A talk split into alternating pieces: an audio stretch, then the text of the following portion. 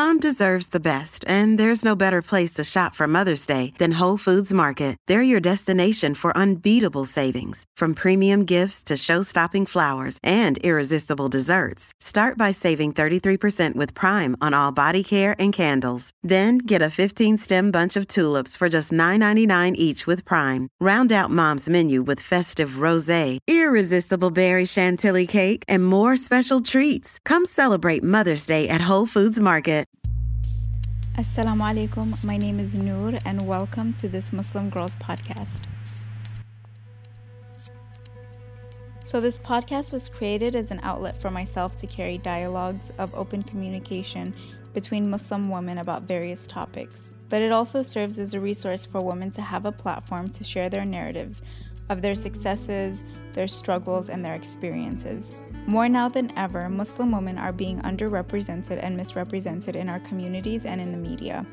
It is time that we create a space where we can hold the microphone and be able to truly and genuinely speak our truths. Thank you for tuning in and enjoy the episode. On today's episode, I sit down with Jihan Hakim, who is a Yemeni American from San Francisco. She received her undergraduate degree in political science from San Francisco State University. Jihan was the former president of the California chapter of the American Association of Yemeni Students and Professionals. At AAYSP, she led a board of six members where, together with the Yemeni American community, they promoted educational and professional development. She has collaborated with numerous organizations, including the Asian Law Caucus in the Bay Area, to support AMEMSA communities by providing Arabic translation, educational workshops on Islamophobia, Know Your Rights, and voter registration drives. She's also an ongoing panel speaker for the Meet a Muslim program. Thank you so much for being with us today, Jihan. Of course. Thank you for having me. So, I, I wanted to start off with uh, discussing the importance of community bonds, seeing that you have been um, very involved in your community for several years. What do you find are some of the positives of having a close knit community and maybe some of the negatives as well? There are definitely a lot of positives to having a close community bond, um, especially in my line of work where I aim to enrich and educate and um, be of service to the community. You can't really go into um, a, a community and you don't have any relationship or bond or credibility there. So, um, having that close community bond has definitely helped me serve my community better because I go in there and they know me already. We have established a rapport and there's trust. That is key to um, making um, relationships work. What are some of the the deliverables of having a close community bond? Like, what are some things that come out of it? Is it that there's more resources for for like minorities, um, especially if you're looking at new immigrants who are coming in uh, and they're able to move in and integrate into kind of uh, another, let's say, uh, Yemeni community. There, there's a positive in the in, in the aspect of they have support, they have resources, stuff like that. Correct? Yes. Um, well, I, I think. I think another positive to having a close community bond is that we have a very conservative community. Mm-hmm. And uh, not everybody is easily welcomed. Mm-hmm. Um, and that's for various uh, that's for various reasons because there's that language barrier and um, we have a unique culture which um, a lot of people may not understand so being yemeni myself um, uh, there's no need to kind of overcome those barriers because I am from the community. I understand the language and uh, the people know me. So mm-hmm. um, that definitely is a, a, positive to having close community bonds because that helps um, build bridges even easier. So, what are some of the negatives that exist within having close community bonds that you've seen? So, I feel like some negatives of having close community bonds may be a lack of privacy, mm-hmm. um, some questioning into one's personal life. Mm-hmm. Who do you live with? Um, how do you travel? Do you travel alone? Um, those kind of questions, which are personal Um, there's a little bit of a blurring of those lines when you are really close with your community. So um, people feel like they can ask a lot of questions, and um, that may be a negative because they may be per- questions that are too personal. And um, like myself personally, I like to keep my personal life private. And do you think that there's a difference between uh, a woman's experience and a man's experience within uh, like those communities? Like, are are they more prone to be to cross those lines for a woman than a man?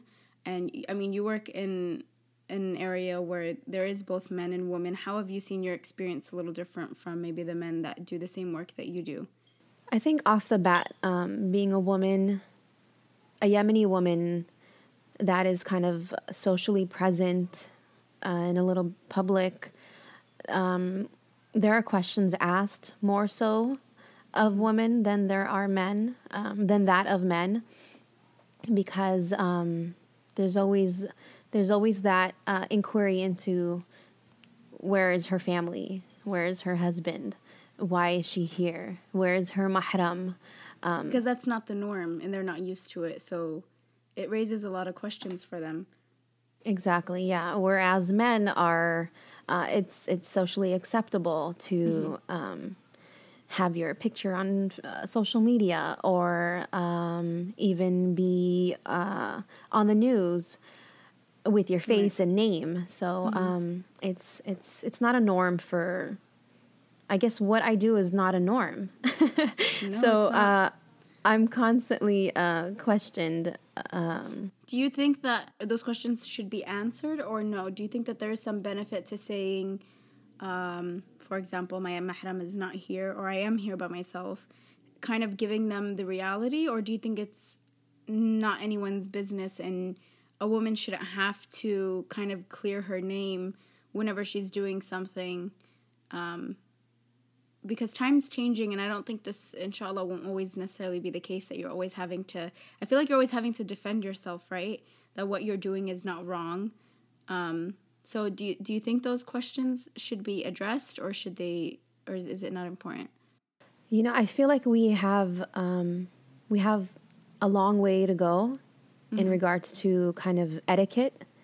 I think there are some things that have to be left alone, and uh, the underlying theme is um, a respect of privacy. So these questions are personal, and we have to be respectful of each other's privacy and personal life. And because when you question a woman primarily and you're not questioning a man, you know, that highlights um, the difference or the issues that exist within our communities where a woman's integrity or dignity is always questioned, whereas a man's, uh, he, his, his kind of respect is a given. right and even though the intentions are the same it's still Yeah, yeah, definitely. I think it, it needs to stop. uh, I personally don't answer questions that are personal unless I do know um, the people that I'm talking to. I'm the opposite. I actually, I don't know. I it doesn't bother me, and maybe because I, I'm not like a super private person. I'm very extroverted. Um, I like talking to people. Sometimes I feel like if you can uh, sit with me for a long time, I probably would say more than I need to say to some people. so it doesn't bother me. Um, but I, I feel like it's to each their own, and it's unfair to treat all equally. Just because I'm more open minded doesn't mean people should expect the same type of information from you but also i think that our in our culture like for example older women you find that they are sometimes of the most curious minds. Um, you know what's the first thing they ask you when they meet you and they don't know who you are is like who's your family? Are you married? Yeah. it's, it's like it goes straight you know?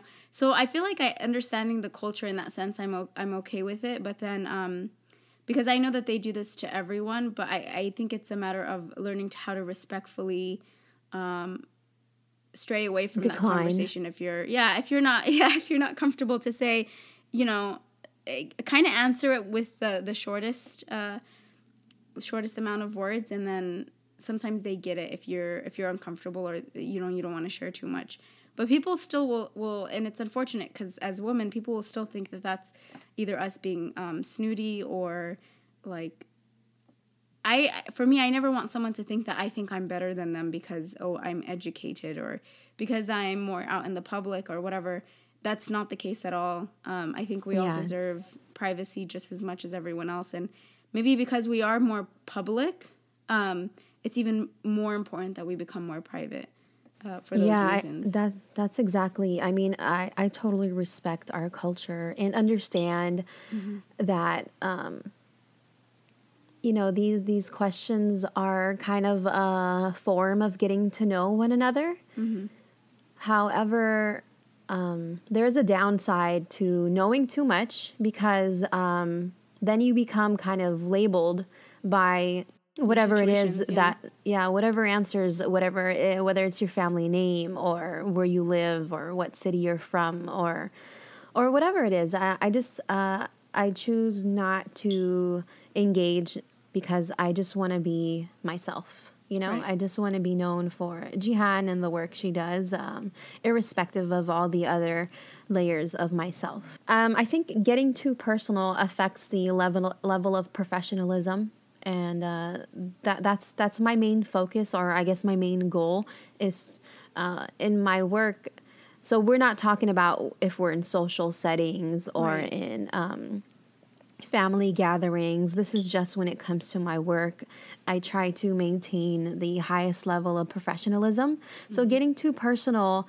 affects that Right. It does. Moving forward, I wanted to ask you um, you know, we talked about the positives, the negatives. I wanted to discuss what women bring to the table as community advocates and leaders. Uh, alhamdulillah, there's been I think uh, we're seeing a lot more women being involved, and by involved, I don't necessarily just mean um, kind of behind the behind the veil type of thing where they're doing background work or like they're actually wanting to take position um, on the masjid boards and community boards and actually leading them. And you yourself uh, was a leader of the AYSP and kind of in the work that you do although i'm not sure is there a lot of women that is there do you have a lot of female colleagues that kind of do what you do within the yemeni community? You know the bay area yemeni american community is uh, still super conservative. So there are a lot of educated yemeniyats mashallah. Um, uh, i have a friend that recently um, passed her bar exam mashallah, and she's an attorney now. Um, but still there are not a lot of yemeni women that are willing to mix with yemeni men. What about um, speaking publicly or like you said being on being interviewed for a, like a news segment or uh, having your photo in the newspaper or online is that also still not culturally accept- accepted? There there are some you know Yemeniyat that are are doing amazing things mashallah and um, they're okay with being out there publicly but there's still a lot that um, that find it inappropriate or aib to do that. Do you think it's them or do you think it's their families? Yeah I think it's them and their families. Yeah. And recently, we we did a workshop where um, we had a group of families, mothers primarily, and we talked about uh, knowing your rights and what to do when you're engaging with authorities. And we had put, as usual, we put a picture of the setting. Um, so that documents what we've done in the past. And uh, we, we, we took a picture of the back of the those present and i got about three phone calls and two facebook messages with screams and how dare you put my picture there. And it was a, a really big deal. Oh really? Did you end up taking it down? Yeah i did. Oh wow. And this is like not identifying a specific person and it wasn't even maybe a full frontal photo of them. This was like uh in a space, a gathering. yeah it was an, in a school in a public space and it was um, our organization with care and other families and it was really far it wasn't even clear but i guess you can make out some faces and so within an hour of it being up i received phone calls and facebook messages so we had to put it down Well, that's interesting. I mean, I, I understand it. I feel like that the same thing would happen here um, in the Central Valley. But I guess that going back to my question, why is it important then that we need more women in leadership positions and just more involved in the community? I think uh, female participation is key in any setting. I mean, whether it's in the home, outside of the home, in schools, in the political arena. I mean, women are a part of life, are a part of society. So we need to be in every space.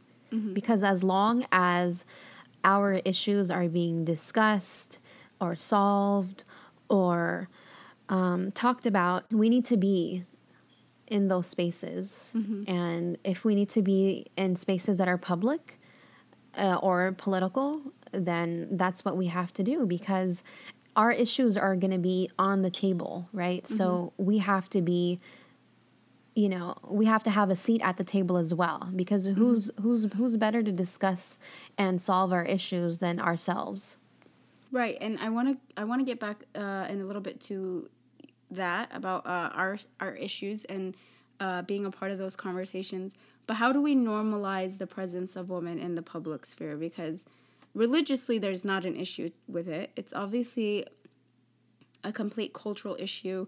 And even with being in the states even with uh, you know, generations and generations and generations, it still seems to be a very big issue. And I think that that's what's holding us back because until um, our communities are accepting of not just women within their community, but their own daughters and their own wives uh, being politically active, being publicly active, then it's always going to be a problem. And there's never going to be enough representation for us women how do you think if there is even a way to get people to to see that as being more normal? Do we just need uh, we just need more women who are willing to put themselves out there to do it? And and maybe um, being a culture of kind of imitation once they see that there's you know there's Jihan she's she's doing you know XYZ she's doing it in the public sphere and everything is is good. Nothing but positivity is coming out of it I should feel comfortable with my daughter, my wife, my sister doing it as well. Is that something that we can hope for, or do you think something major needs to happen? I do think um, there's a lot of fear mm-hmm. uh, from parents because there are stories of girls running away or mm-hmm.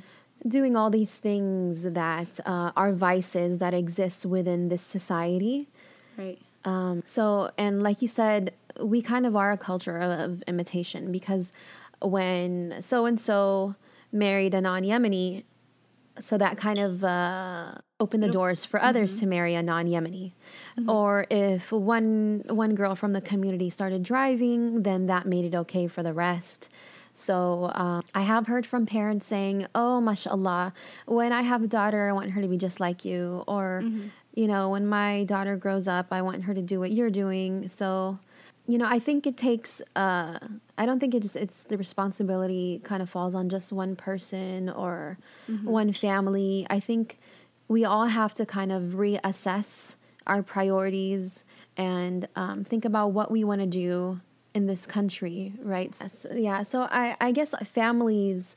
Uh, we have to reassess our priorities and what we want for ourselves and our communities and even our country, you know, that starts at home. How we raise our kids and um, how we treat girls differently from boys and how we want them to prosper and succeed and and when once we once we actually believe that girls and boys are equal and that they're allowed the same opportunities mm-hmm. as their brothers then then I think um, you know fostering that kind of um, atmosphere will organically raise and foster children and young women that will be leaders in the community. But once you know, like as soon as you tell a girl talking to boys is aib, or driving is aib, or working is aib, mm-hmm. putting your picture on Facebook is aib, like you know we we internalize these things and we we question ourselves and and limit ourselves and kind of restrict ourselves from realizing our full potential. Right. It's definitely creating barriers for these girls because they are they grow up in their condition to think that they are not adequate enough, and even if they feel they are adequate enough, they don't have the support. Uh, from within the those closest to them, which is their family, to do it, so they immediately give up.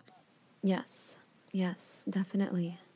It's very unfortunate, and um, you actually said something that because uh, I wanted to get back to the topic of of women being a part of the conversations that are being had about women specific issues in our community.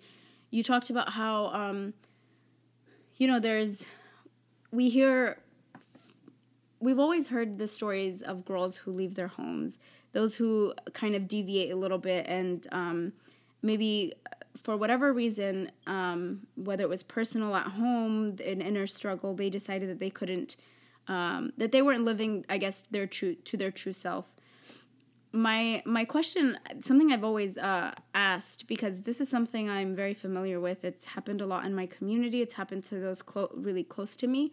Is um, the re- I, I honestly think that we're having this this issue stems from uh, a flaw within our communities and within ourselves of not being able to be supportive of our girls and that maybe if we did have more of a presence of females within our communities and presence of females within these uh, like different discourses going on about you know what women can and can't do then we wouldn't have this issue.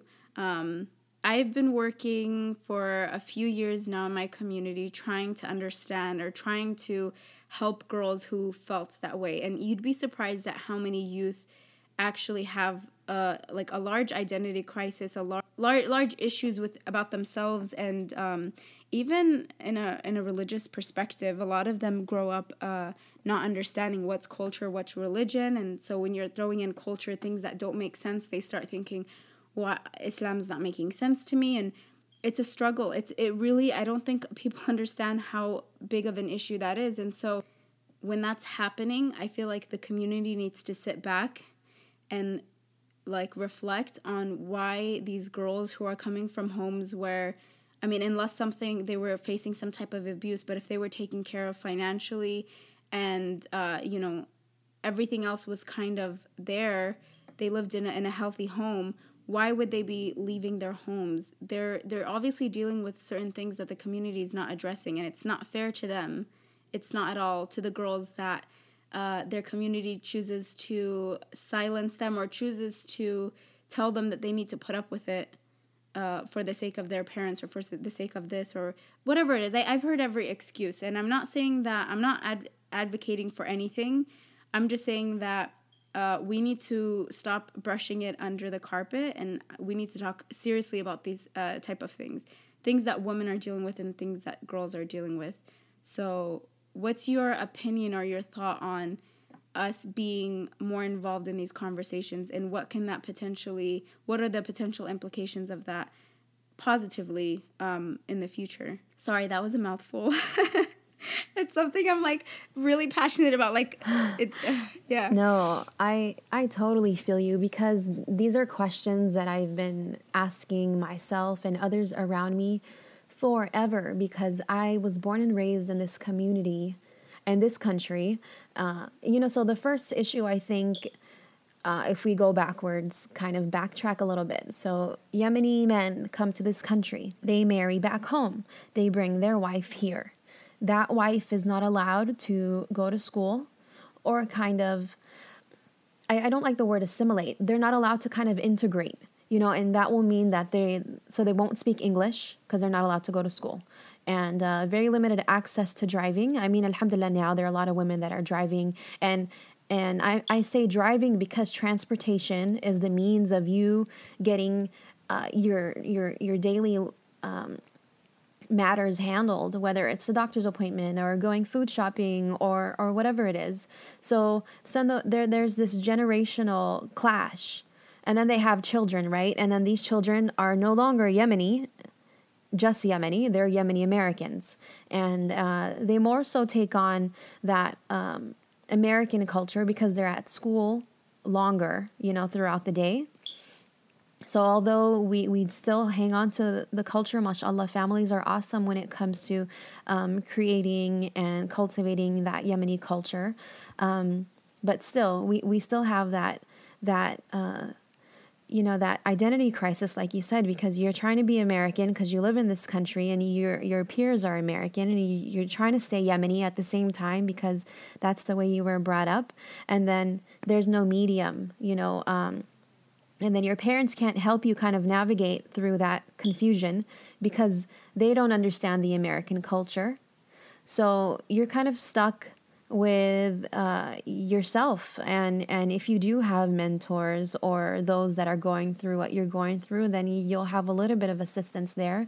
But if you don't then you're you're having this mental battle and you're trying to find yourself. And that is so hard for young people to to go through. I mean, uh, mental health in America is, is an issue for Americans who are, you know, not not of immigrant parents, let alone those that uh, have parents that come from a different place, don't understand the language, don't understand the norms, and um, are having a hard time kind of. Um, whether it's discipline or understanding why they like this music or why they want to go there or why they want to dress this way. So I think um, what we can um, point to if there's a lack of something, it's education.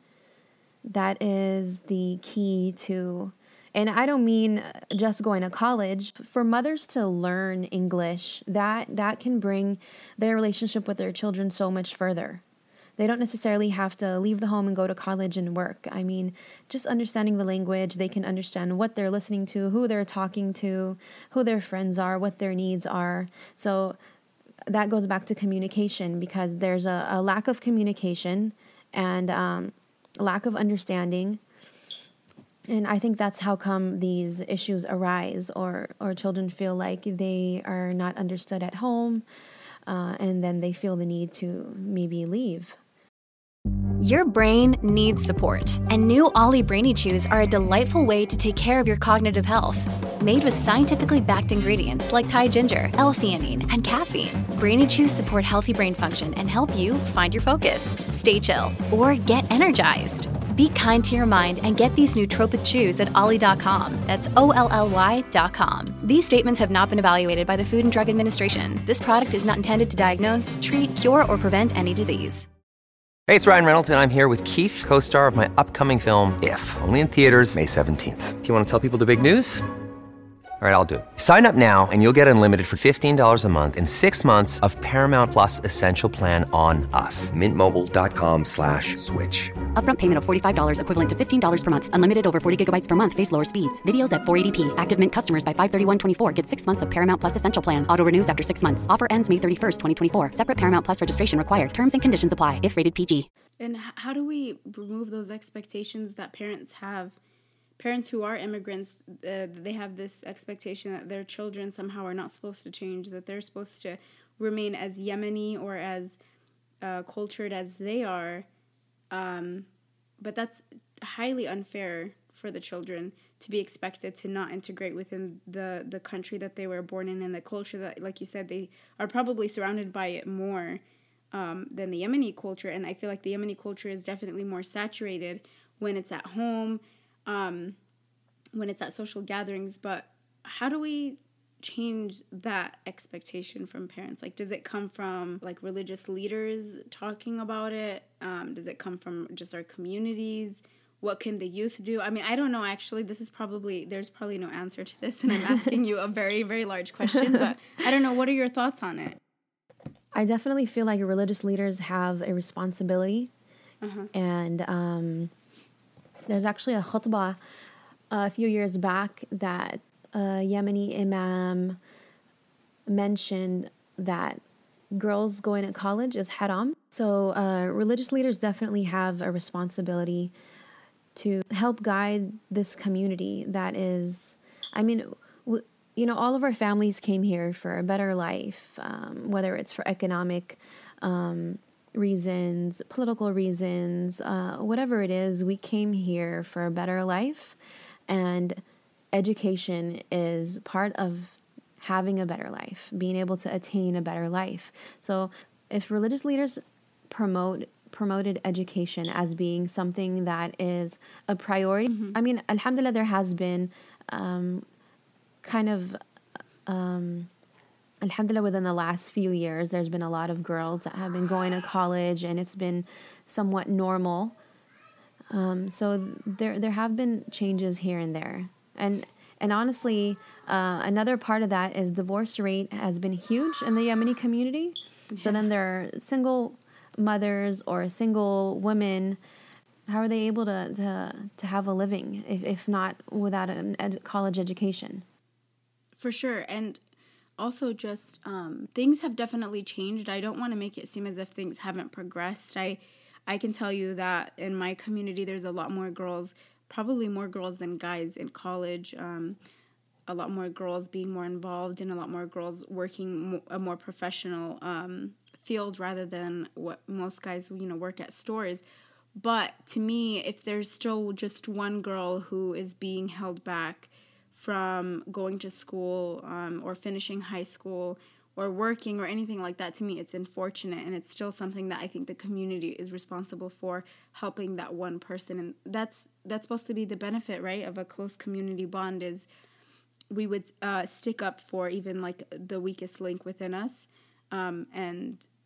so when I talk about this, because I've I've spoken about this, and people say, well, things are changing, it's getting better. Maybe it's not an issue that needs to be discussed, but it is because also something that we know in our Yemeni communities is it kind of uh, it's like a roller coaster. Things can be really good, and then it just takes one bad thing to happen within our community, one negative, one scandal, and it just it kind of ruins things for everyone. Because going back to that culture of imitation, if so- someone does something wrong in a certain setting, then all of a sudden that setting is bad and that setting is inappropriate. And if you were a part of that setting, now you no longer can be a part of it. So we do have to continue to have these conversations because um, it'll always be back and forth between we're leading to be more progressive and then we're also kind of regressing back to uh, you know 10 years ago 15 years ago or whatever it is. Yeah i i went um, when I was uh, president of AAYSP, I used to visit high schools, and I had a meeting with, um, I think about ten to fifteen Yemeni junior and senior high school girls, and we talked about future planning, college, uh, career choices, and I want to say eight out of the ten girls um, were not going to college, and felt that uh, well well they said they weren't allowed to go to college and most of them were already engaged to be married. And those that that were thinking about college can only go online. So um, i'm not saying that marriage is, is not a priority and it shouldn't be a goal. I was a stay-at-home mom myself. I married really young and all those are, are beautiful things. Um, however we can be married, have kids, and also be able to go to college and work. I think we kind of limit ourselves as women, or as Yemeni women, and we can do so much more. So there's always time to get married. So live your whole uh, life. yeah, so um, so I, I thought it was very unfortunate that uh, more than half of the girls didn't feel like college was an option for them or they weren't allowed to. And then when I asked them why, they said, you know, family didn't feel like it was safe or that our families don't believe in that. Or, you know, the girls themselves didn't feel like college was important or something that was feasible. And I thought that was very sad because um, since when is since when has getting a college education been something that um, stains you or or affects your honor? It, it, it should not because i mean if we look at it from a religious perspective education has been the core of progress in any civilization hmm Especially for the woman, because they're the ones who are raising the children, and raising the future. Yes, mothers are their children's first teachers. So, and it takes a village to raise a child. So, um, it, it definitely, we definitely have to reassess our priorities and and um, and make sure that college is a reality and a goal for our daughters and sisters and sons. I feel like a boy. I don't want to get too into this, but I feel like boys too face an issue with when it comes to college. I don't think it's it's as severe as uh, the the girls, but there's like this expectation of going straight into the work field right after high school, or even Yeah. most of the time while you're in high school. So I can see how college can be discouraged in that sense. It's a different situation than girls, but it's still something we should promote for our youth. Um, it's just the girls, we need to have a different type of discussion for them because it's multifaceted. It's uh, it's supporting them that education is a positive thing that it's not that it's not something that's negative. It's not something like you said that taints you. Um, they need to have the support of their family to do it. They need to have the confidence to do it which i think a lot of girls lack. Um, but i wanted to ask you or um, aside from education um, what are some other cultural barriers or struggles that um, you, as a Yemeni Muslim American female, have faced, or some that you see within your community, um, kind of take place in the everyday life of a uh, of a woman? I think a lot of the challenges I face are when we have workshops or events. And uh, I work with the AMEMSA communities primarily, which are the Arab, Middle Eastern, Muslim, South Asian communities, and a lot, a lot with the Yemeni community as well. So whenever I am in a setting where we are hosting a workshop or an infor- informational setting for the Yemeni community, it'll almost always be predominantly men, and then I will be the only woman there. Although it is uh, an open event for everyone, or it'll be um, just women, which is fine. Uh, however, it's awkward for me when it's just men and I'm the only woman. So those are some challenges because uh, I mean I I was raised raised just like everybody else, every other Yemeni, uh, you know, conservative background. Uh, this is Aib.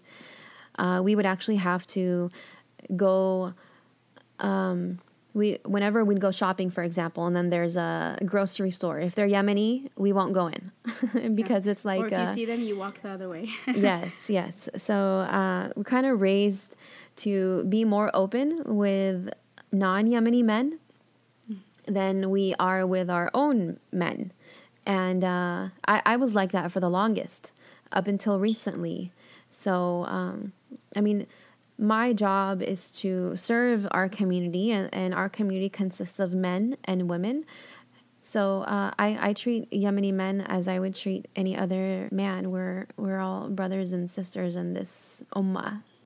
So when you're dealing with these type of situations, how do you find a balance between, uh, for example, if you're doing something for your work, you you have to maintain your professionalism and you have to do your job at the end of the day, uh, irrespective of the fact that you might have to speak to a Yemeni man if it makes you uncomfortable or if you know it makes you uh, puts you in an uncomfortable situation. You have your your job and your duties you need to fulfill, but then you have these cultural barriers where you, sometimes you might cross how do you balance that out? Do you just if it's for work you're getting your work done and you try not to think about certain things that you're doing that might be seen as inappropriate even though th- they're not for example approaching or helping a man who comes up to you and says uh, you know i was I, I was confused about this or that and would you help me understand or you translate? Obviously it's part of your job right? So you would assist him but in our communities it's it's rare that you would find a man would approach a woman or a woman would approach a man to have a discussion. You know i interact with uh, men all the time. And when i was with aaysp our whole focus was the yemeni american community. Mm-hmm. and i was the president with a board full of other men. So um, you know first and foremost uh, Allah قبل كل شيء. Um, So if I'm not compromising my faith, then I myself internally don't feel like I'm doing anything wrong. Um, that that is honestly what keeps me going and what keeps me grounded, and and that is my happy medium, i- if if you will. and it's so simple. No, I love it. I really do. It's simple. God comes first. Your your deen, your haya, everything comes first. Um, as long as you have that, then you don't open the space for anyone to judge you. Yeah, exactly. I'm maintaining my level of modesty. We're talking in a setting that is public. Um, you know, it's I'm I'm not violating any of the Islamic principles that I live by. Even when it comes to work, I, I will never compromise my faith for work. So, um, although it may not be a cultural norm for Yemenis, it's not something that goes against my faith. So I don't feel like it's an issue. I actually, contrary to that, I feel like what I'm doing for the community is an act of worship itself because I'm there to serve the community, educate them, ensure that uh, their rights are protected. And I'm on the ground a lot asking people, How are you doing? Have you been confronted by authorities? If you have, give us a call. We have attorneys that will protect your civil rights. Um, my program in particular is the National Security and Civil Rights Team, and we protect the civil rights of those that have been unjustly targeted by overbroad national security policies and that will almost always be the muslim community. So um, you know i'm i'm there for them. So i don't feel like it's i'm i'm doing anything that will tarnish my image because i'm i'm first and foremost pleasing allah subhanahu wa ta'ala. And if that's not in line with some of our norms then i don't have a problem with it because um, like i said rida allah Definitely. I agree 100%. Straying away a little bit from the, the talk about our culture, I wanted to ask you about uh, a meet, uh, it's called Meet a Muslim panel, correct? Um, I wanted to know th- what the intention um, behind that type of panel is, and just if you could share with us a little bit about uh, your role in that. Meet a Muslim is a public community forum which started after the San Bernardino incident by a local um, a local mom and a local leader, mashallah. Uh, she's super active. Her name is Moina Shaiq. And I attended a Meet a Muslim for the first time in February. And uh, I kind of helped answer a question that somebody had asked. And then after that, uh, Moina and I got in touch and she asked me to be part of the panel. So since then, I have been part of the panel. And um, what Meet a Muslim is, is it's just myself, Moina, and Azam, another speaker. Uh, three of us, we coordinate with different communities, um, different churches, different spaces. They kind of invite us in, and we hold a Q&A for the community. And non-Muslims will come and ask whatever question they'd like. And the aim behind this is for people to understand Islam, understand Muslims, and with the hopes of, inshallah, uh, building bridges between our communities. And um, studies have shown that if you know someone from a particular community, then you are um, more inclined to have warmer feelings towards them and uh, not other them or feel negatively towards them. So that is the hope that we um, come to get to know each other and them understand um, our faith. And what's the reaction been from people who attend? Has it been mostly uh, positive? Um, I've done this for almost a year now, and it has been mainly positive, alhamdulillah. People will come and ask a variety of questions, and they will leave and they feel like they've un- understood a little bit more about Islam. There have been different situations where we have gotten um, either negative reactions or those who will come with kind of preconceived notions, and their aim is just to kind of verbally attack. But, um, you know, that's kind of what propaganda will do. It'll incite fear, and people will take uh, the information that they hear on the news and uh, take it as fact and attribute it to our community. And so they will come already heated with loaded questions or statements or different kind of things. Like for example, somebody once got up and said, "Why haven't you guys stood up for or stood up against 9/11?" So that right there is a loaded question because who are you guys? You know, who are we to stand up and apologize for what a group of people did? So it's when you associate um, a certain act, and for us, it's terrorism with a whole community, uh, 1.6 billion people, that it becomes an issue. So that that's there have only been a few times where people will come and kind of And those people already aren't, they're not coming to learn. I think they're coming to make a point, and it's probably, uh, it probably would be really hard to change the minds of those people anyway. yes. so they're kind of there just to entice uh, some type of problem or um, basically prove themselves right their beliefs that they have which are already going to be ignorant beliefs that um, you know we all are somehow a part of this terrorist scheme or have terror- terrorist tendencies or something like that so it's unfortunate but you i think you'd always have to deal with people like that regardless yeah, yeah, definitely. so they're kind of there just to entice uh, some type of problem or um, basically prove themselves right their beliefs that they have which are already going to be ignorant beliefs that um, you know we all are somehow a part of this terrorist scheme or have terror- terrorist tendencies or something like that so it's unfortunate but you i think you'd always have to deal with people like that regardless Yeah, yeah, definitely for sure. That's uh, it's part of the game. like uh, Moina says, what we aim to do is change one heart at a time. it is definitely our responsibilities as Muslims to educate those closest to us and to build those um, to build those relationships and to challenge the negativity that is being pushed our way um, through the media today, especially with the the political climate. We have to become a lot more aware, a lot more active, and a lot more willing to discuss these type of things with people. Um, be a little bit more vulnerable and allow ourselves to have these discussions and have people ask us questions. And I think people just should always remember that it's always okay to say, I don't know when someone asks you something. I think that's why people fear these discussions. They think that only really educated, really confident people can speak, and that's not true. Uh, you can always speak for yourself and your own experience, and there's no shame in saying, I don't know or I'm not sure and then going out and like looking for that, seeking that knowledge, and then going back to that person and then educating them. Yep, Inshallah. I, I agree. Yeah, I think being uh, involved in every space is super important, and and I know a lot of people don't want to get involved with politics. However, politics is involved with you, whether you like it or not.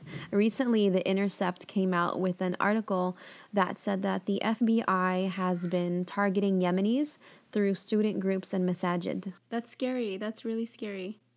My goal is to always try, and, and I hope I can succeed with every episode, asking a question um, of the the guest, uh, ways in which we can help improve something. So my question to you that I want to pose is: How do we empower women?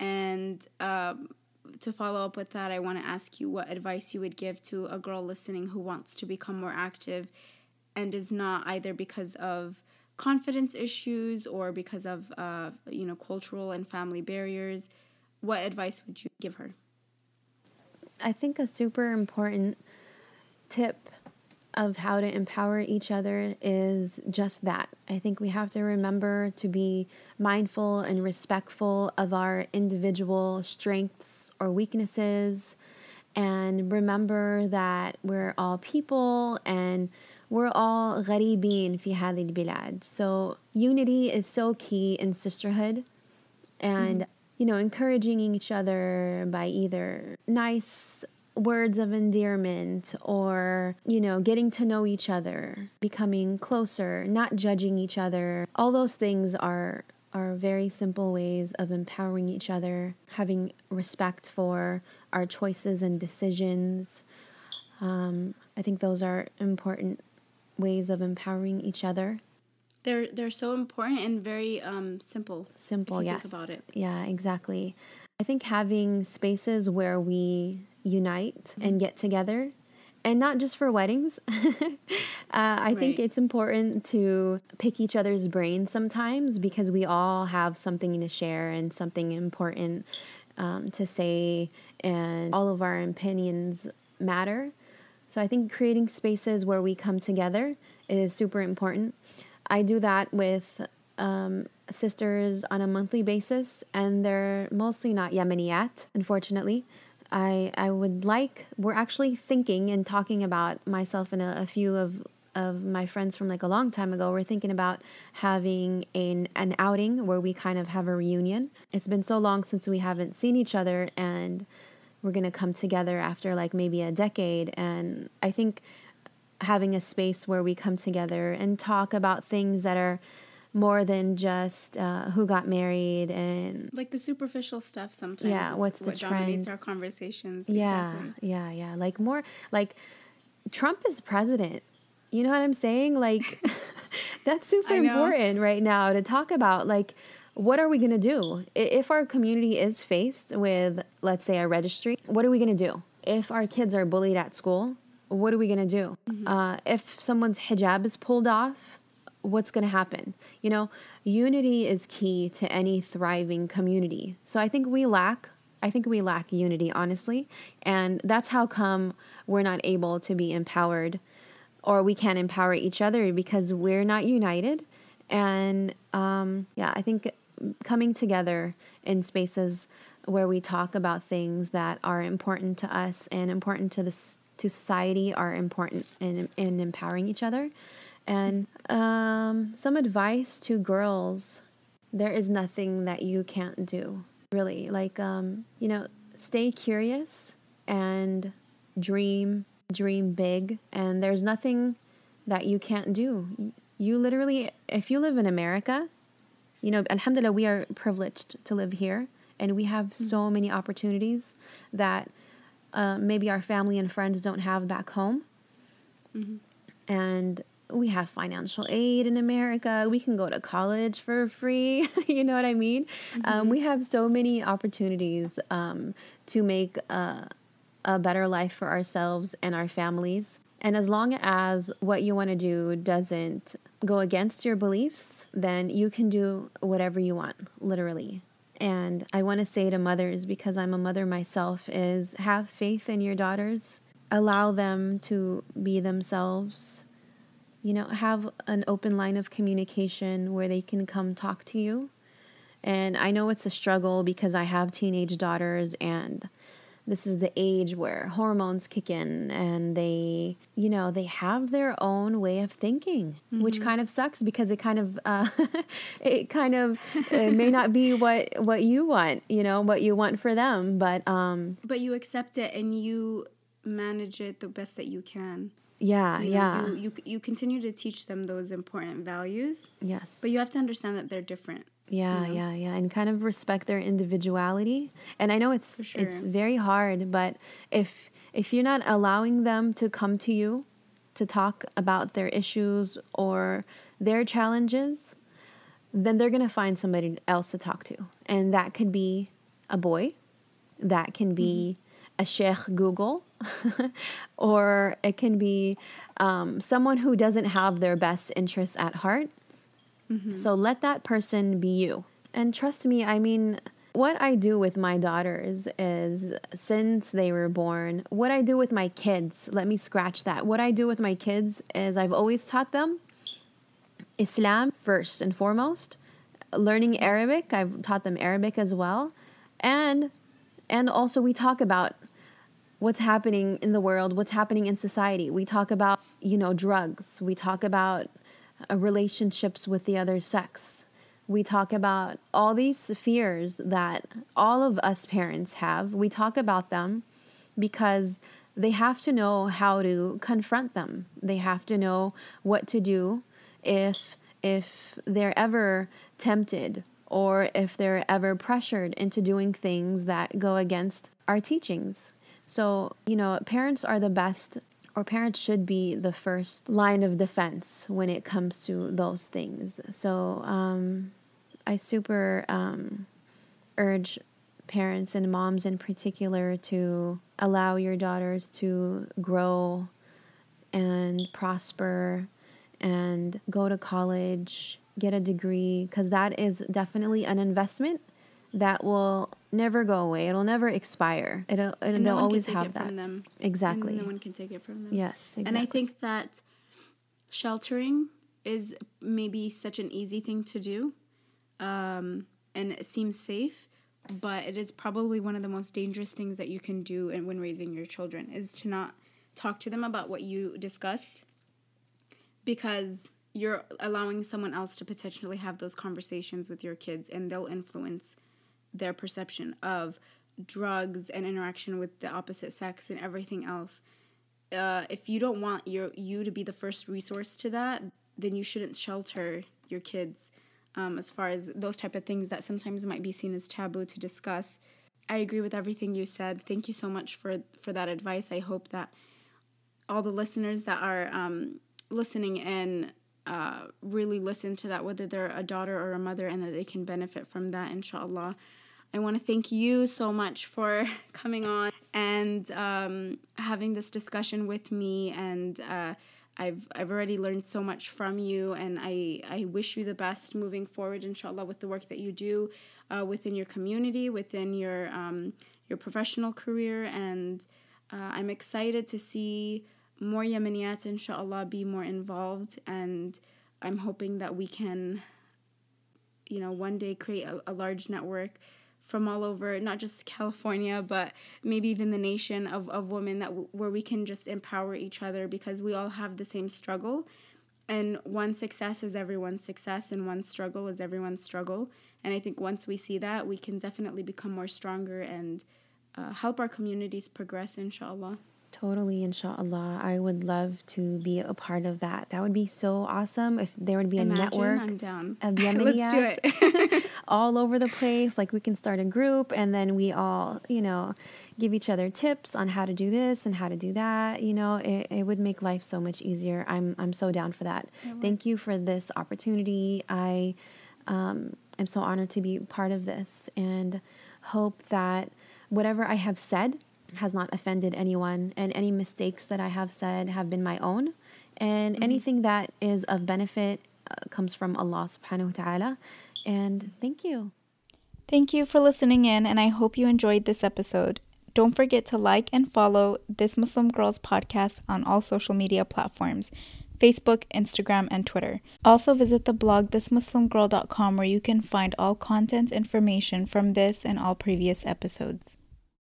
It's happening daily. We're being conned by the institutions we used to trust. The mainstream media is distracting us with meaningless headlines instead of focusing on the harsh realities facing American families. Time is short before something big happens, and that's why so many folks are preparing. They're becoming self reliant by investing in emergency food storage from My Patriot Supply. Go to mypatriotsupply.com and secure four week emergency food kits for each member of your family. Each kit contains tasty breakfasts, lunches, and dinners, averaging over 2,000 calories per day. Save $50 on each four week food kit you purchase, plus get free shipping on Ready Hour four week emergency food kits. You're not ready if it's not Ready Hour foods. At My Patriot Supply, you can also get solar power generators, water filtration units, heirloom seeds, and survival gear. Order by 3 p.m., and your unmarked boxes ship the same day. Shop MyPatriotSupply.com today. MyPatriotSupply.com. Hello, it is Ryan, and I was on a flight the other day playing one of my favorite social spin slot games on chumbacasino.com. I looked over the person sitting next to me, and you know what they were doing? They were also playing Chumba Casino. Coincidence? I think not. Everybody's loving having fun with it. Chumba Casino is home to hundreds of casino style games that you can play for free anytime, anywhere, even at 30,000 feet. So sign up now at chumbacasino.com to claim your free welcome bonus. That's chumbacasino.com and live the Chumba life. No purchase necessary. Group. Void were prohibited by law. See terms and conditions. 18 plus.